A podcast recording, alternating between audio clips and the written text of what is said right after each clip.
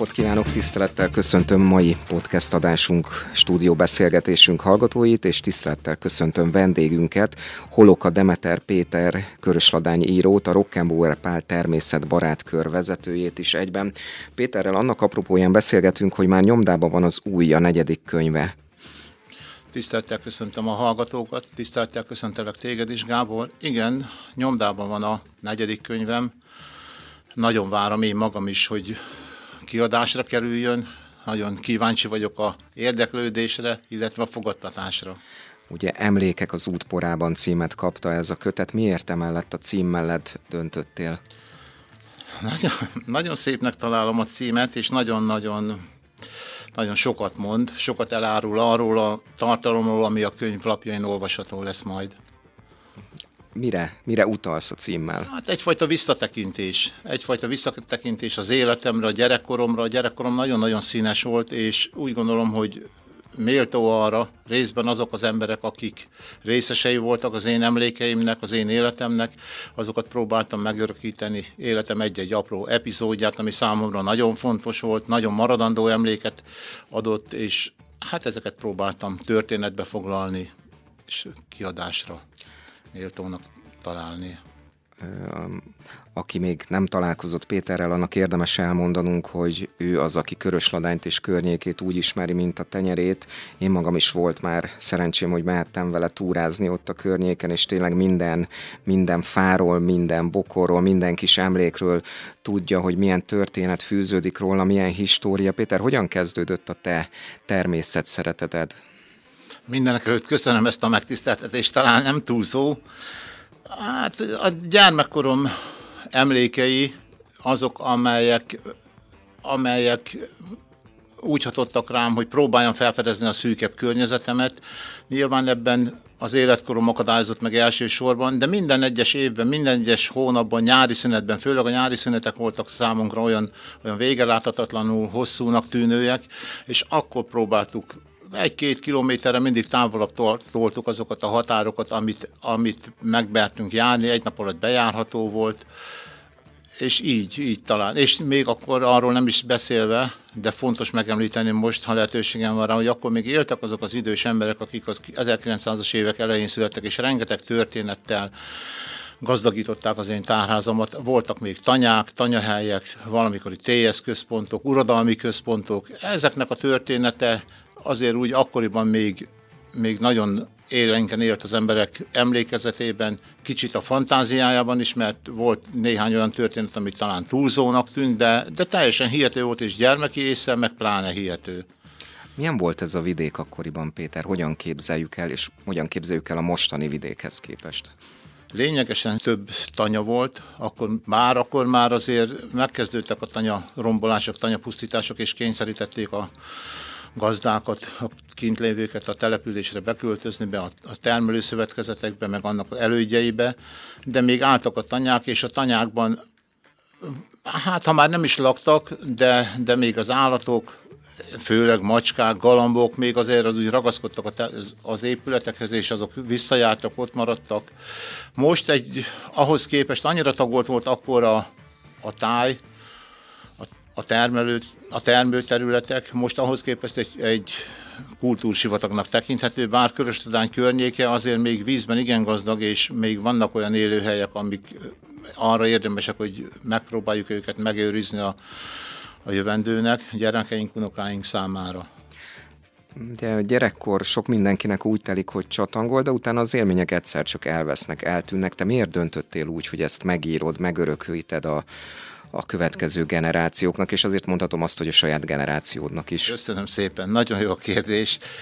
Bevallom, hogy rádöbbentem, és viszonylag egész fiatalon, hogy, hogy ezek az emlékek elmúlnak. A tanyákat lebontották, a dűlők felszántásra kerültek, másként lett kialakítva, egész terület megváltozott, nagy táblásították, és az emlékek elkezdtek fogyni a körösladányiak számára nyilván, de talán lehet, hogy a környékbelieknek is nagyon emlékezetes hely a Mihály Zugó. Egy, egy nagyon, én úgy fogalmaznék, egy valamikori paradicsom volt gyümölcsfákkal, csőszkunyhókkal, szőlővel, veteményfölddel, és az, az egyszer csak nyomtalanul gyakorlatilag egy nyár alatt eltűnt egy árvíz hatására, de volt ebben jelentős rész a, a az embereknek is, hiszen nem csak egy pusztítás. És úgy gondoltam, hogy ezt megpróbálom megörökíteni nagy naivan megpróbáltam néhány olyan emlékképet, ami még teljesen friss emlékkép volt. Gondoltam, hogy majd én azt megfestem, mert az egy egyszerű dolog. Itt van emlékeimben, még vannak maradandó, még néhány nyom megvolt belőle, egy kútgém, egy, egy csupasz fal,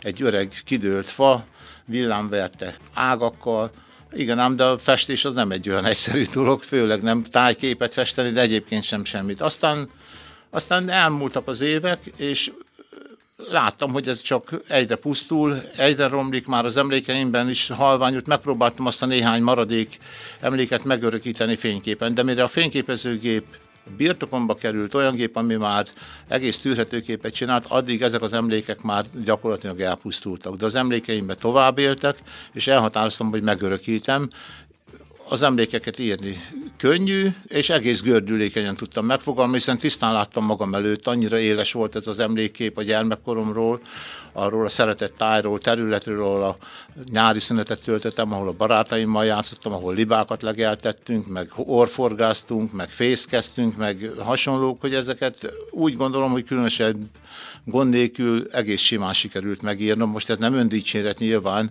csak tehát könnyen vissza tudtam rá emlékezni nyilván, hiszen élénken éltem az emlékeimben. Ugye a kedvenc íróid is egy picit ott vannak ezekben a, az írásokban, ugye Fekete István és később Szabó Pál, aki nagyon hatott rád. Ö, érzele olyat, hogy az ő hatásuk is benne van abban, hogy te elkezdtél írni? Nagyon érzem, természetesen érzem, nagyon érzem.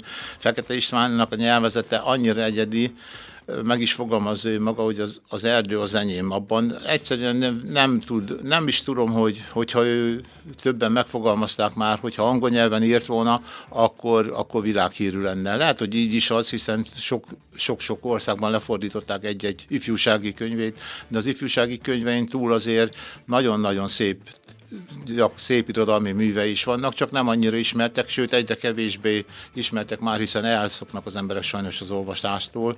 Szabó Pálnak az a paraszti életforma, amiben még én a végébe talán beleszülettem, meg nem beszélve róla, hogy Békés megyei volt, ő ugye Biharugrai, a környéket jól ismerte, ez az életrajzában gyakran megemlíti még Körösladány környékét is, a templomépítésről van egy-egy anekdótája, vagy egy kis története, és a nyelvezete nagyon-nagyon tetszett nekem, korban is viszonylag közelebb állt hozzám, nem, nem a saját életkoromhoz, hanem maga a bár, ha visszagondolunk rá, Szabó Pál a hasonló korú volt, hiszen, sőt, még talán öregebb Fekete Istvántól, de, de neki elsősorban a Békés megyéhez, bár az a, akkor ugye Békés Bihar határán feküdt Biharugra, de mégiscsak a környéki, és azokat a, azokat a szóhasználatokat, ami már kikopott, a paraszti életformának a mindennapjait tudta kifejezni, azt ő nagyon jó visszaadta nekem, és nagyon, mai napig nagyon szeretem olvasni mindkettőnek a könyvét. Személy szerint nekem is az egyik kedvencem Fekete Istvánt a téli berek, a Tüskevárat is nagyon szeretem, de valamiért a berek hozzám közelebb áll. Viszont te mit szólsz ahhoz? Hogyan éled meg, hogy vannak fiatalok, vannak gyerekek, akik téged a körös ladányi Matula bácsiként emlegetnek, éppen arra utalva, hogy ugyanúgy ismered ezt a környéket, mint ahogy Matula bácsi a kis Balatont Köszönöm szépen. Nagyon megtisztelő számomra. Szeretnék tapasztalatban hozzá hasonló lenni. Még azért nincsenek olyan nagy tapasztalatom, de a gyerekek számára talán érdekességeket tudok mutatni. Nekik nagyon fontosnak érzem azt, hogy elszakadjanak attól a világtól, ami már, már nagyon virtuális, már nagyon, nagyon elszakad a valóságtól, ezért próbálok neki élőhelyeket megmutatni, egy-egy történetet fölhozni, amit, amit még én is talán gyerekként hallottam idősebbektől, és úgy gondolom, hogy hogyha lehetőségem van rá mindezt átadni, akkor nagy vétek, már-már bűn lenne ezt magamba tartani.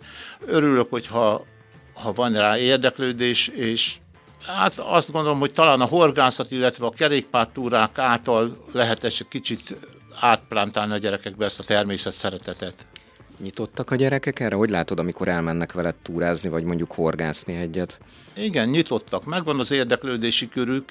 Az a baj, hogy sajnos én sem tudom rendszeresen. Ha esetleg majd egyszer nyugdíjas lennék, akkor talán akkor próbálkoznék, hogy több időt töltsek a gyerekekkel. Amikor lehetőségem van rá, hirdetek kisebb-nagyobb túrákat, horgász, gyermekhorgászversenyek, de ezek gyakorlatilag hivatalos programok, és magára horgászatra koncentrál, bár a horgászatban is benne van egy-egy egy pici nevelő hatás, egy kicsit a természet szeretete, a természet sokszínűségének a megismerése, de mégiscsak a halfogásra koncentrál jobban, hiszen már a gyermekversenyek egy része is ilyen eredménycentrikus, sajnos, és az magába foglalja azt, hogy a természet olyankor igazából csak a, a vizen keresztül figyel az ember, de van rá érdeklődés. Nagyon nagy a versenyhelyzet, hisz a virtuális világ, a számítógépek világa, különféle már a sport is háttérbe szorul, így a természetjárás is, de azért úgy gondolom, hogy valamennyi gyerek, aki általam ismerte a természetet, az, az idősebb korára is, vagy felnőtt korára is azért még megmaradt természetszeretőnek és természetóvó embernek. Amikor az első könyvet elkezdted írni, akkor gondoltad-e, hogy ebből legalább, mert most már ugye a negyedik kötet nyomdába van szó, hogy legalább négy kötet fog születni. Milyen céllal vágtál neki annak idején? Nem gondoltam, bevallom őszintén, nem gondoltam.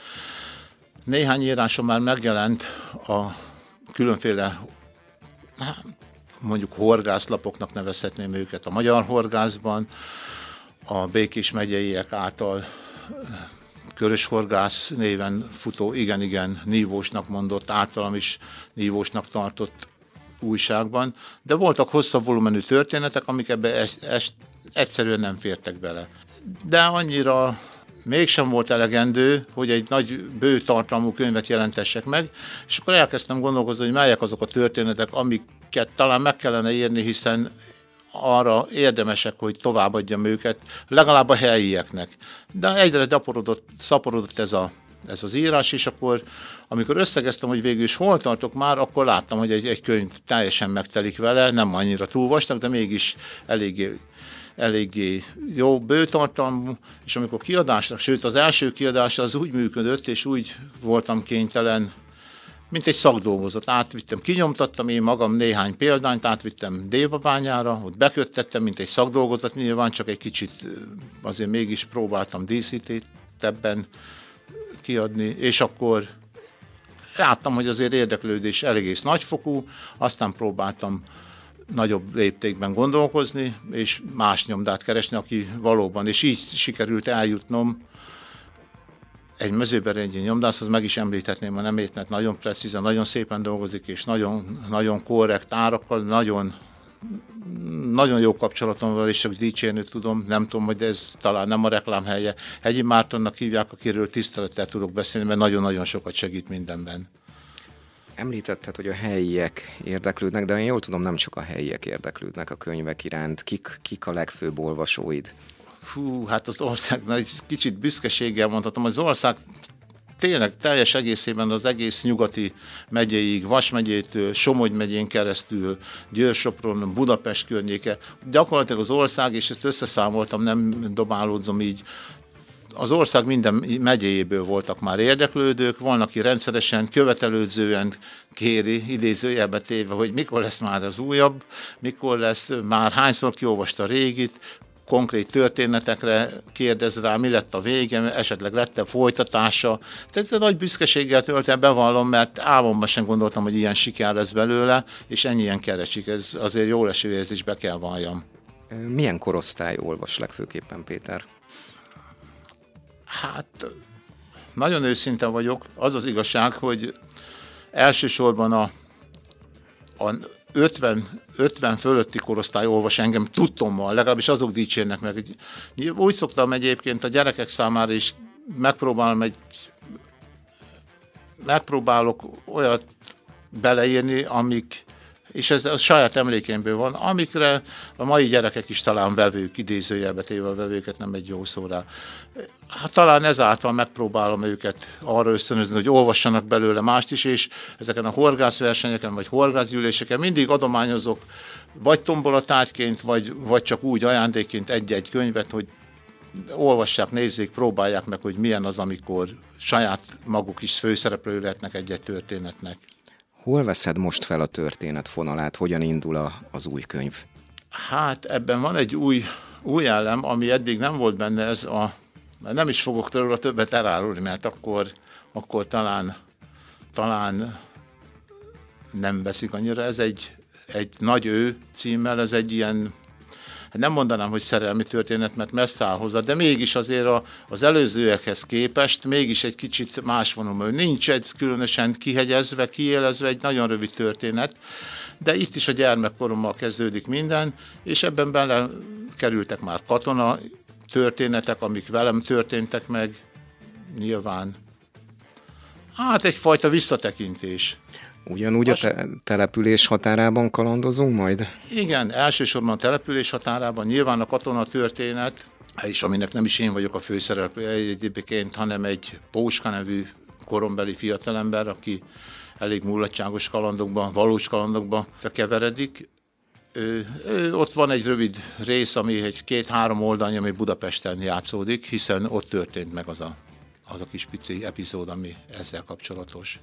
Amikor kint voltunk veled Ladány határában, engem nagyon meglepett, hogy, hogy mennyi, mennyi minden múltbéli dolog rejlik ott. Jártunk olyan helyeken, én emlékszem, hogy mentünk, és rámutattál egy helyre, hogy ott a Sándor híd, majd elmondott, hogy mi is ez a Sándor híd, itt meg, ha jól tudom, majd az új könyvben a Túzokos, meg Bikeri is előkerül.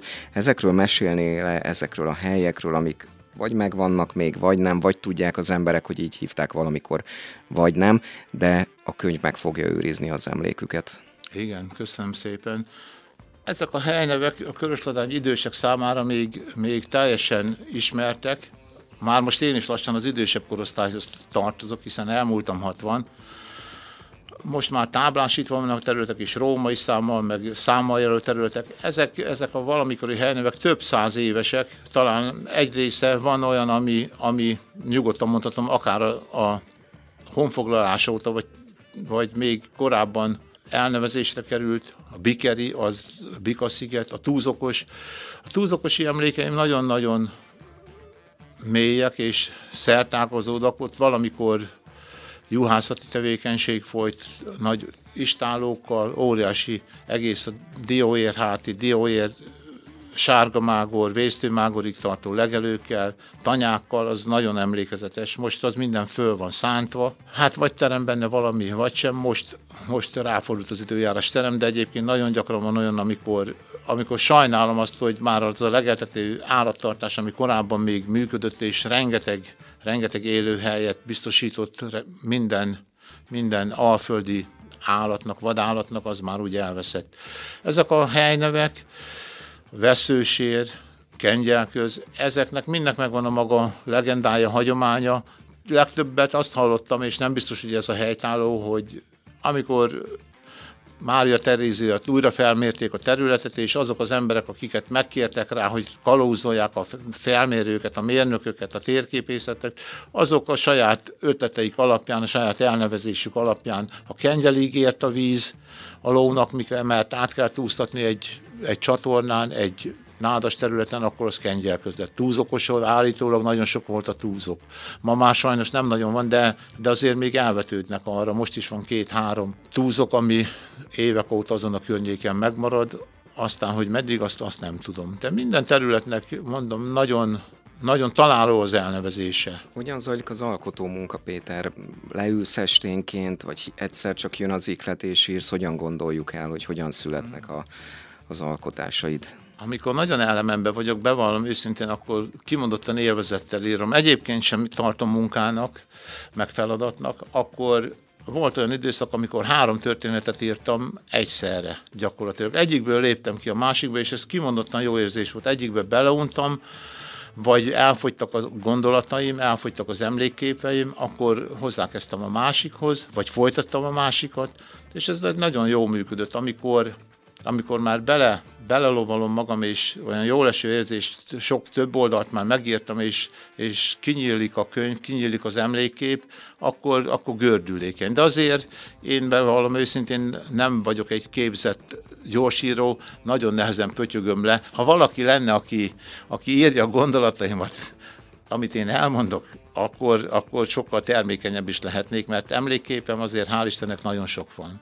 Egyébként elolvastatod ilyenkor valakivel? Hogyan gondoljuk el, vagy, vagy eldugod, és a végeredményt Nem, kap elolvastatom, elolvastatom, mert több alkalommal is nyelvtani hibákat vétek, akaratom ellenére pedig többször átolvasom, segítségül kérem a mindenki jó barátját, a Google-t, ott sem mindig sikerül a, főleg azokat a szavakat, amik már lassan kimennek a divatból.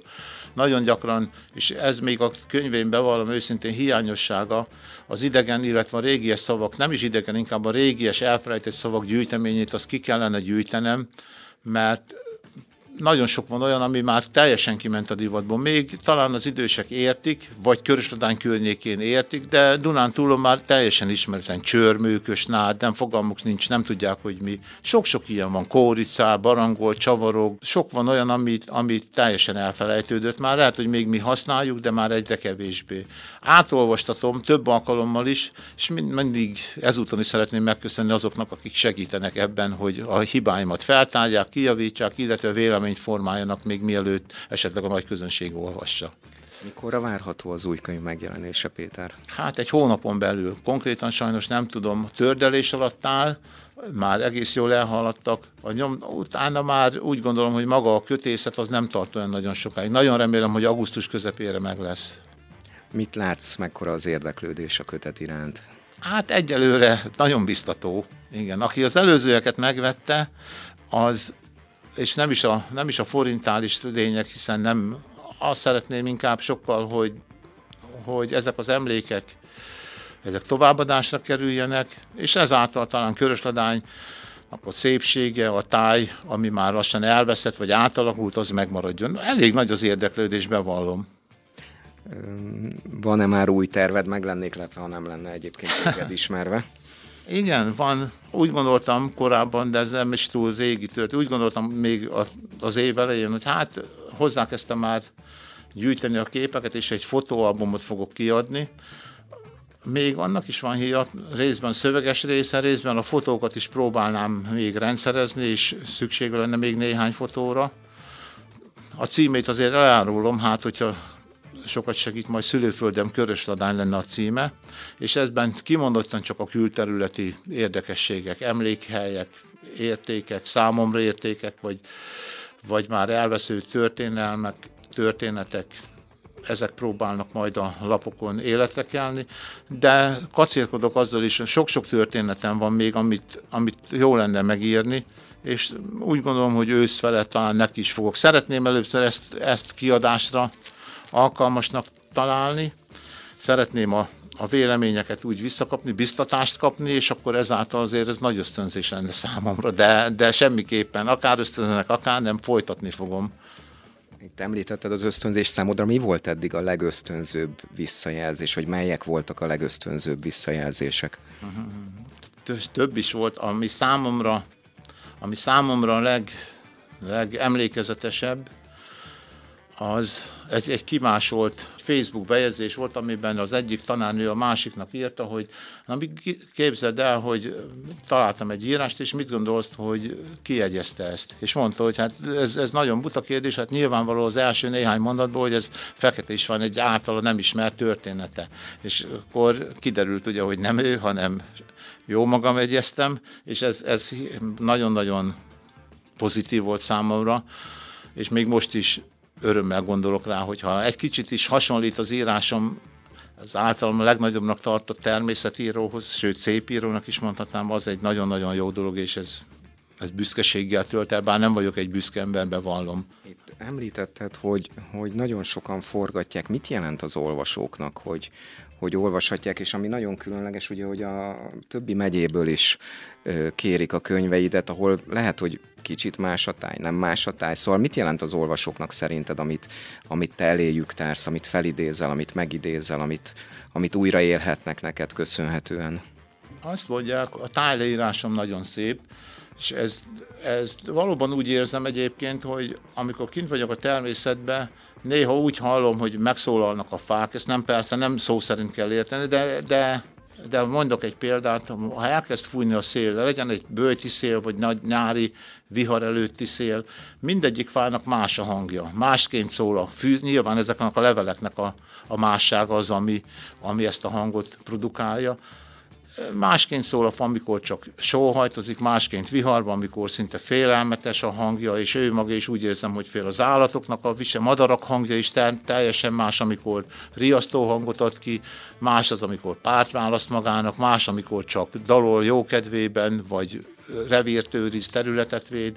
Nagyon-nagyon sok minden, és ezt próbálom meg, megfogalmazni, megírni. Talán az egyik varázsa ebben van, a a másik meg a történeteknek a, a, az emberi mi volta, mert, mert nagyon sok olyan van, visszajelzésként kapom, hogy akár vele is megtörténhetett volna, egyrészt a mulatságos, nagyon jót nevettek, a másikon már könyvek csordult a szemükben, mikor a barátom elvesztéséről, illetve a sírjáról szól egy-egy kis rövid mondat, amit előtte állok, és megérint a elmúlás szele, nem személy szerint engem, hanem a a fiatalságomat, az elmúlott időt, ezek kicsit szomorú dolgok, és hát ezek nagyon emberiek, hozzám köthetőek, és az emberek ezt értik, az olvasók ezt megérzik talán, és ezért. Amikor írsz egy-egy tájról, vagy egy-egy egykori település részről, te felkeresed azokat a helyeket újra, amikor, amikor neki, írsz, neki ülsz írni, vagy emlékezetből írsz ilyenkor? Nagy rész emlékezet, egyébként a felkeresés az az annyira rendszeres, hogy nem is tudom gyakorlatilag elkülöníteni, mert ha szabadidőm van, jó, horgászni is szoktam, meg nyilván szabadidőmben írok is, de ha szabadidőm van, akkor járom azt a tájat, amit, amit már 50-60 éve, hát 60 éve túlzás, de 50 éve túlzás nélkül mondhatom, hogy járok, és mindig van új, mindig van új dolog, amit látok, változik a táj, változunk vele mi is, de azért ott maradnak az emlékképek, és próbálom ahhoz hasonlítani, meg nagyon sok, persze elsősorban nyilván az épített örökségek, vagy a fák, a fák egy része, főleg idősebb, elhanyagolt területen lévő fák, azok azért azért megmaradnak. Ez 50 év nem egy nagy kor nekik, és, és ezáltal meg könnyebb nekem felidézni azt a területet, azt a tájat, azt az eseményt, amit megpróbálok megfogalmazni és lepötyögni. Tervezel-e hasonló könyvbemutató körutat, mint a múltkor? Ugye több településen is találkozhattak veled az érdeklődők, most van-e hasonló tervbevéve? Igen, van. Nagy örömmel vettem a Pikó Imrének a, a Békési Könyvtár vezetőjének a felkérését, amit hát majd augusztusban tudok realizálni valószínű, de úgy mindenhova elmegyek, ahova hívnak, sőt, hát nem tudom, hogy ez mennyire illő dolog, de ajánlom is magam, és nem a reklám miatt, hanem, hanem sokan Bélmegyerre nagyon sokat szoktam menni, Körösladány nyilván ott helyben egyszerűbb a helyzetem, hiszen ott ismernek, de tervezek, és ha lehetőség van rá, el is megyek mindenhova akkor jól értem, hogy ugye már akkor a könyvtárak polcain is ott vannak a te igen. munkáid. Igen, igen. A könyvtáraknak, a környékbeli könyvtáraknak mindegyikből szoktam adományozni egy-egy példányt. Ide is hoztam, itt nyilván vannak köteles példányok, amit le kell adni valamikor,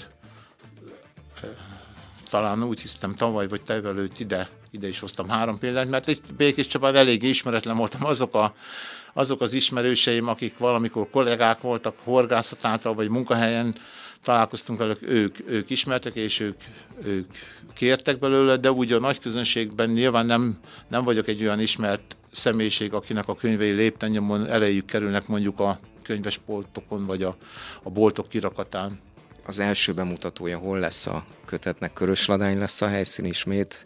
hazai pályára viszed ezt a bemutatót, vagy, vagy más településre tervezed? Békésre ígértem, bevallom őszintén, békésre ígértem. Hát nem tudom, hogy nem, nem, most tartom magam ehhez, tartom magam ehhez. Nyilván, nyilván lehet hasonló egy pár nap különbsége a körös ladányba is. A békésieknek azért, mert ők, ők konkrétan megígértem az Imrének, és és úgy gondolom, hogy ezt illik is betartani. Imrének is, ha jól emlékszem, van egy hasonló természet közeliséggel foglalkozó kötete, talán ehhez is, ezért is állhat közel hozzá. Még egy kérdés, Péter, hogyha valaki a régi kötetekből szeretne, akkor elérhető-e, vagy elfogytak már a kötetek? Hogy áll ez a dolog most? Nagy fájdalommal és kis szégyenkezéssel kell mondanom, hogy elfogyott mind, utánrendelések vannak, de az, az most az új könyv megjelenésének függvényében most nem ismerem realizálni, tehát azért szóltam, hogy majd kell belőle, jeleztem, hogy elfogyott mind, de az új könyvet várnám, mert, mert amennyiben a régiekkel foglalkoznak, akkor az új könyv mindig háttérben szorul. Világos. Péter, nagyon szépen köszönjük, hogy itt voltál, és amint jön a könyv, természetesen arról is beszámolunk majd az újságunk hasábjain. Köszönjük szépen, hogy befáradtál. Én köszönöm a kívást, további szép napot kívánok. Köszönöm szépen.